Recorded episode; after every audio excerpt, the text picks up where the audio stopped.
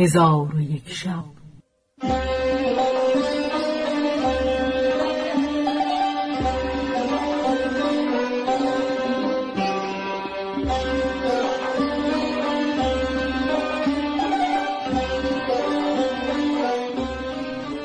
داستانهایی برآمده از ژرفای تاریخ و تمدن و فرهنگ مشرق زمین.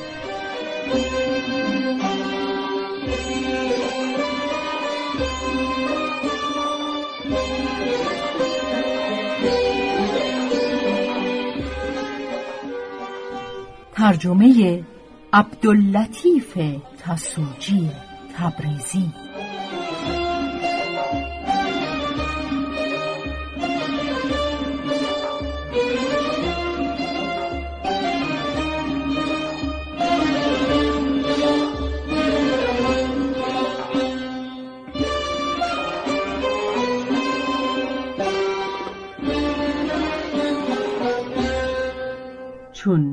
شب بیست و یکم برآمد.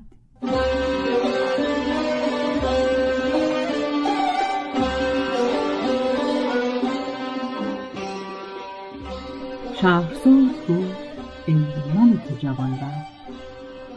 چون افرید حکایت دختر وزیر با جنی باز گفت که او را به اهدبی قبیح المنظر کابین کردند و او غمین و محزون بود و هیچ کس جز آن دختر به این پسر نمیماند جنیه گفت. من به سخن تو اعتماد ندارم و نپندارم که این پسر را در میان بشر مانندی باشد. افرید گفت که ای خواهر به جان تو سوگند که این پسر و آن دختر به یکدیگر بسیار شبیهند یا این دو برادر و خواهرند یا فرزند ام یکدیگر هستند. هزار افسوس از چنان پریزاد که با آن اهدب به سر خواهد برد. جنیه گفت ای برادر بیا که این پسر را برداشته پیش دختر بریم تا به عیان ببینم که کدام یک نیکوتر و بهتر است. پس هر دو در این رای متفق گشته او را برداشته و بر هوا بلند شدند و در مصر فرود آمدند و پسر را به زمین گذاشته بیدارش کردند. حسن دید که آن مکان بقعه پدر نیست و آن شهر جداگان شهری است. حراسان گشته خواست فریادی برآورد افرید گفت هیچ مگو. من تو را به دینجا آوردم و با تو بسی کارهای نیک خواهم کرد. در حال افرید شمعی افروخته بیاورد و با حسن گفت این شم را بگیر و به این گرمابه رو در میان مردم بایست. چون ایشان از گرمابه به در آیند تو نیز با ایشان همی رو تا به خانه عیش برسی. آنگاه پیش دستی کرده به خانه اندر آی و به دست راست داماد بیست. و از کسی باک مدار.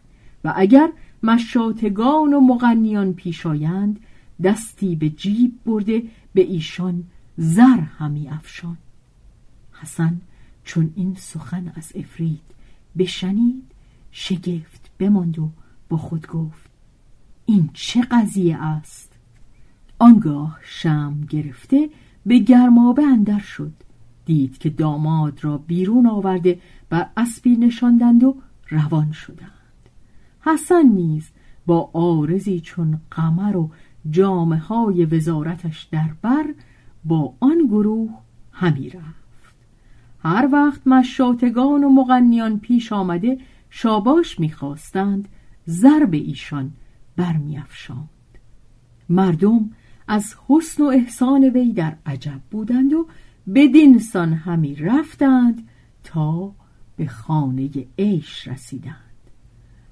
پردهداران و دربانان مردم بیگانه را از خانه باز داشتند و حسن بدردین را نیز به خانه راه ندادند. آنگاه مغنیان گفتند تا این پسر به خانه نیاید ما نخواهیم آمد.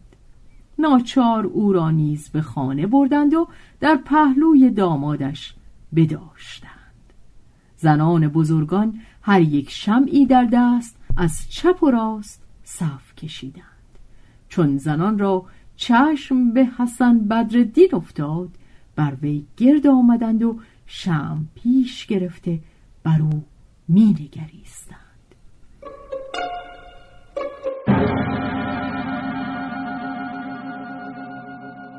نظارگیان را عقل از سر و هوش از تن پریدن گرفت.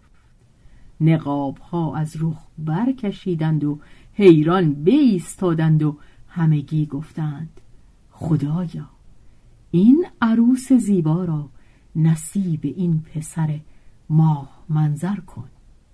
پس از آن مغنیان دفها بنواختند. مشاتگان از حرم سرای به در آمدند و دختر وزیر نیز آراسته و پیراسته و عطر زده و زیور بسته در میان ایشان بود تا به ایوان بر شدند. اهدب برخواست که او را ببوسد. دختر از او روی بگردانید و در پیش حسن پسر ام خیش بایستاد. زنان همه بخندیدند. حسن دست به جیب برده مشتی زر به در آورد و بر مشاتگان بیافشاند و ایشان به آواز بلند گفتند ما از خدا خواسته ایم که این دختر از آن تو باشد. حسن بدردین تبسمی کرد و اهدب بوزینه ایستاده بود. از غذا آنچه شمع روشن به دست اهدب می‌دادند از شومی او شم فرو می نشست اما عروس دست به آسمان برداشته گفت خداوندا این جوان را شوهر من گردان و مرا از این افرید وارهان و مشاتگان نیز به پاس خاطر حسن بدردین در آرایش دختر همی کوشیدند تا اینکه زمانی بگذشت و کسانی که به خانه اندر بودند بیرون رفتند و هیچ کس جز عروس و اهدب و حسن بدردین بر جا نماند. آنگاه اهدب پیش حسن آمد و گفت یا سیدی امشب ما را به احسان خیش بنواختی و شرمسار ساختی. اکنون هنگام بازگشت است. پیش از آنکه رانده شوی به خانه خیش بازگرد. حسن برخواسته از خانه بیرون رفت. در حال افریت پدید شد و با حسن گفت در همین مقام بایست. چون اهدب از خانه بیرون آید و به آب خانه شود تو به هجله بازگرد و به عروس بگو که شوهر تو منم و ملک این کید از بهر آن کرده که مبادا بر تو چشم بد رسد و این غلام اهدب از غلامان ماست. آنگاه نقاب از روی عروس برکش و از کس باک مدار. حسن با افریت در سخن بود که اهدب از خانه به در آمد و به آب خانه شد. افریت به صورت موشی از کنار حوز بیرون آمد. اهدب گفت بدینجا چرا آمدی؟ در حال موش بزرگ گشته گربه ای شد و بزرگ همی شد تا به صورت سگ برآمد و مانند سگ صدا کرد. اهدب بترسید و فریاد زد. افرید گفت ای مشعوم خاموش باش. در حال افرید گور خری شد و مانند خر آواز به ارعر بلند کرد. اهدب هراسان گشت و همی لرزید تا اینکه افرید به صورت گاو میشی برآمد و جای بر اهدب تنگ کرد و مانند آدمیان زبان به سخن گشوده گفت ای پست ترین غلامان مگر جهان بر تو تنگ آمد و جز معشوقه من زنی نیافتی که کابین کنی؟ اهدب از مشاهده این حالت به دهشت اندر شد و با جامعه های دامادی در میان آبخانه افتاد و یارای سخن گفتنش نماند. افرید گفت جواب ده. وگرنه کشته می‌شوی. اهدب گفت مرا گناهی نیست بلکه گناه از آن است که مرا چون این کار فرموده و من نمی‌دانستم که این دختر معشوقه گاو میش بوده. اکنون که دانستم توبه کردم. افرید گفت سوگند یاد کن که تا آفتاب بر نیاید از اینجا به در نشوی و هیچ سخن نگویی و پس از آنکه آفتاب براید از اینجا بیرون آمده از پی کار خیش روی. اهدب به عجز و لابه سوگند خورد. آنگاه افرید اهدب را گرفته به چاوهندر سرنگون بداشت و گفت تا بامداد در همین جا بمان.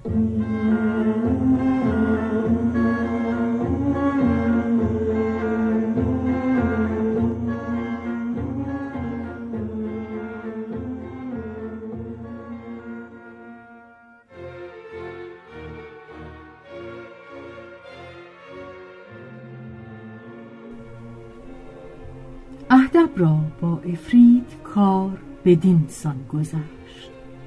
اما حسن بدردین به هجله اندر آمد. آنگاه پیرزنی عروس را به هجله فرستاده خود بر در هجله به ایستاد و خطاب به گوش پشت کرده گفت یا ابا شهاب عروس خود را دریاب پس عجوز بازگشت و عروس ست الحسن نام داشت. با خاطری ناشاد به هجله در آمد و با خود می گفت که هرگز اهدب را به خود راه ندهم اگرچه جانم از تن برود. چون عروس پیش رفت و حسن بدردین را بدید گفت یا سیدی عجب است که تو تا کنون در اینجا ایستاده ای مرا گمان این بود که داماد آن غلامک گوش پشت است. حسن گفت گوش پشت کیست که شوهر تو باشد؟ دختر گفت راست گو که شوهر من اهدب است یا تو؟ حسن گفت یا سیدتی. چون مشاتگان جمال بدی و شمایل خوب تو بدیدند از چشم بد بر تو ترسیدند و این اهدب را از برای مسخره و مزاح آورده بودند که چشم بد از ما بگرداند. الحال که بیگانگان برفتند او نیز برفت. ست چون این بشنید خورسند گشت و تبسمی کرد و گفت ای ماه رو خدا تو را از همه بدی ها نگاه دارد که تو آتش دل من فرو نشاندی. اکنون تو را به خدا سوگند می دهم که دیر مکن پیش آی و مرا زودتر در آغوش خود گیر. حسن پیش رفته جامه از عروس برکند و خود برخواسته بدر زری که از یهودی به قیمت کشتی گرفته بود در میان ردا گذاشته یک سو نهاد و دستار نیز بر فراز کرسی گذاشت و جز پیراهنی جامه بر تنش نماند و همی گفت یک امشبی که در آغوش شاهد شکرم گرم چو عود بر آتش نهند غم. نخورم. میان ما بجز این پیرهن نخواهد ماند. اگر هجاب شود تا به دامنش بدرم. پس از آن دختر را در آغوش کشید و با او آمیخت و دخترک از او آبستن شد و در آغوش یکدیگر به شادمانی و کامرانی بخسبیدند. بدانسان که شاعر گفته برم آن شب که آن سرو سهی بود. همه شب کار من فرماندهی بود. وسالی بود بی زحمت شب دوش. تو گویی عالم از آدم تهی بود. گهی نوش و گهی بوس و گهی رقص. چه گویم ای به آن شب کوتهی بود. حسن بدردین را کار بدین گونه شد. و اما افرید با جنیه گفت برخیز پسر را بردار تا به معوای خود بازگردانیم که صبح نزدیک است. پس جنیه حسن را برو بود و بر هوا بلند شد و افرید نیز در هوا با او همی رفتند تا اینکه به اذن خدای تعالی فرشته شهابی به افرید بینداخت در حال افرید بسوخت و جنیه حسن را در همانجا فرود آورد و آن مکان دمشق بود. پس جنیه حسن را در برابر دری از درهای محلت بگذاشت و خود بر هوا بلند گشته و برفت.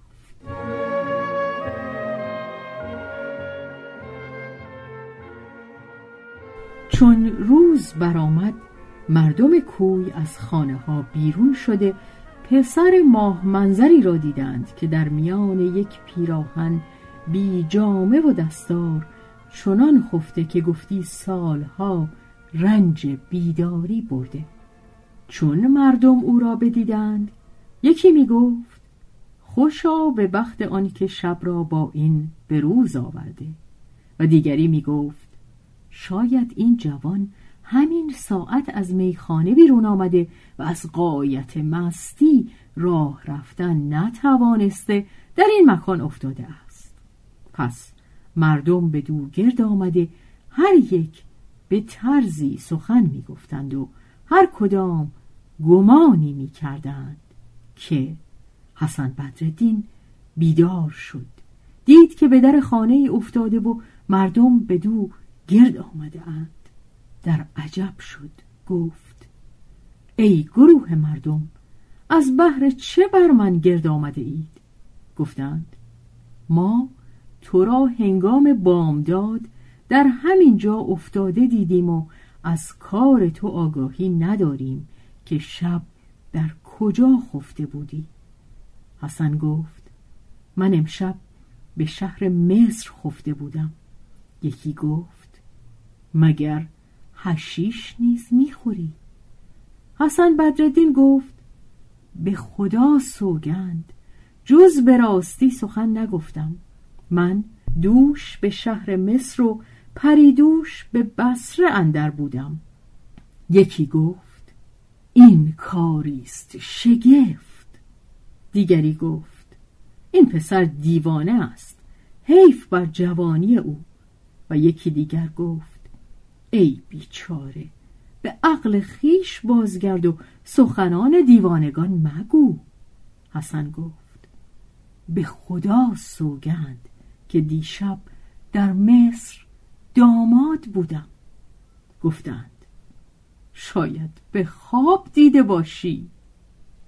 پس حسن در کار خیش حیران شد و با ایشان گفت خدا گواه من است در خواب ندیده و دیشب اهدبی به پیش ما نشسته بود. من کیسه زری و دستار و جامعی داشتم که آنها را به کرسی بگذاشتم و با عروس بخفتم. پس از آن نمی‌دانم چه بر من رفته.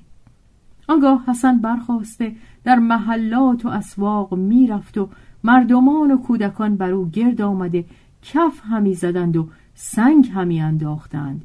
حسن به دکان تباخ پهلوان رسیده به او پناه برد. چون مردم دمشق از آن تباخ زبردست حراس داشتند همگی پراکنده شدند. تباخ چون جمال حسن را مشاهده کرد مهرش به دو بجنبید و گفت از کجایی؟ حکایت خود بازگوی. حسن تمامت ماجرا بیان کرد. تباخ گفت این کار غریب می نماید ولی تو راز پوشیده دار و در نزد من باش که مرا فرزندی نیست. من تو را به فرزندی قبول کردم. حسن گفت من هم تو را به پدری برگزیدم. در حال تباخ بیرون رفته جامعه های نیکو از بحر حسن گرفته بر او پوشانید و پیش قاضی برده قاضی را گواه گرفت که این پسر من است و در دمشق حسن را با تباخ می شناختند و پسر تباخش می نامیدند.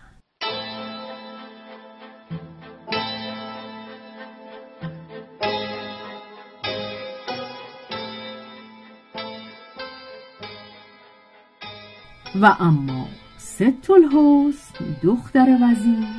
چون روز برآمد بیدار شد و حسن را در پیش خود ندید. گمان کرد که به آبخانه رفته. ساعتی در انتظار نشست که ناگاه شمس الدین وزیر پدر عروس بیامد که از کار دختر آگاه شود و با خود می گفت که اکنون که ملک به قهر دختر مرا به سیاهی گوش پشت کابین کرد. من نیز دختر خود را می‌کشم و این ننگ از خود بر می دارم الغرض چون وزیر به در هجل رسید دختر را آواز داد. دختر لبیک گویان به در آمد و شادان همی خرامید. وزیر را چشم به دختر افتاد و گفت ای روسپی تو به آن اهدب چونین شادابی؟ ست الحسن گفت یا سیدی مزاح و مسخره است. همانا اهدب را به جهت خنده مردم آورده بودید و ایشان نیز مرا سرزنش کرده بر من بخندیدند و با من گفتند که این گوش پشت شوهر توست. الله الحمد که او شوهر من نبود. من شوهری داشتم که هزار مثل اهدب را به ناخونی که از او برچیده باشند نسبت نتوان داد. وزیر چون این بشنید خشمش افزون شد و گفت ای روسپی این سخنان چیست؟ اهدب دوش با تو به روز آورده دختر گفت. تو را به خدا سوگند می‌دهم که نام آن قبیح در پیش من مبر و بیش از این مزاح مکن که اهدب را به جهت مسخره آورده بودید. شوهر من آن بود که دوش به رامشگران و مشاتگان زر همی افشاند و ایشان را بینیاز کرد و او ماه روی مشکین موی بود و چشمان سیاه و ابروان به هم پیوسته داشت. چون وزیر این سخنان بشنید جهان در چشمش تاریک شد و خشمگین گشت و دشنام دادن آغاز کرد. دختر گفت ای پدر سبب خشم تو چیست؟ آن پسر ماه منظر که شوهر من بود به آبخانه رفته. وزیر به حیرت اندر ماند. در حال برخواسته به آبخانه شد. اهدب را دید که سرنگون به چاه اندر است. با خود گفت مگر این همان اهدب نیست؟ آنگاه بانگ بر اهدب زد. اهدب نخست هیچ نگفت. پس از آن گمان کرد که افریت است. چون قصه به دینجا رسید بامداد شد و شهرزاد لب از داستان فرو بست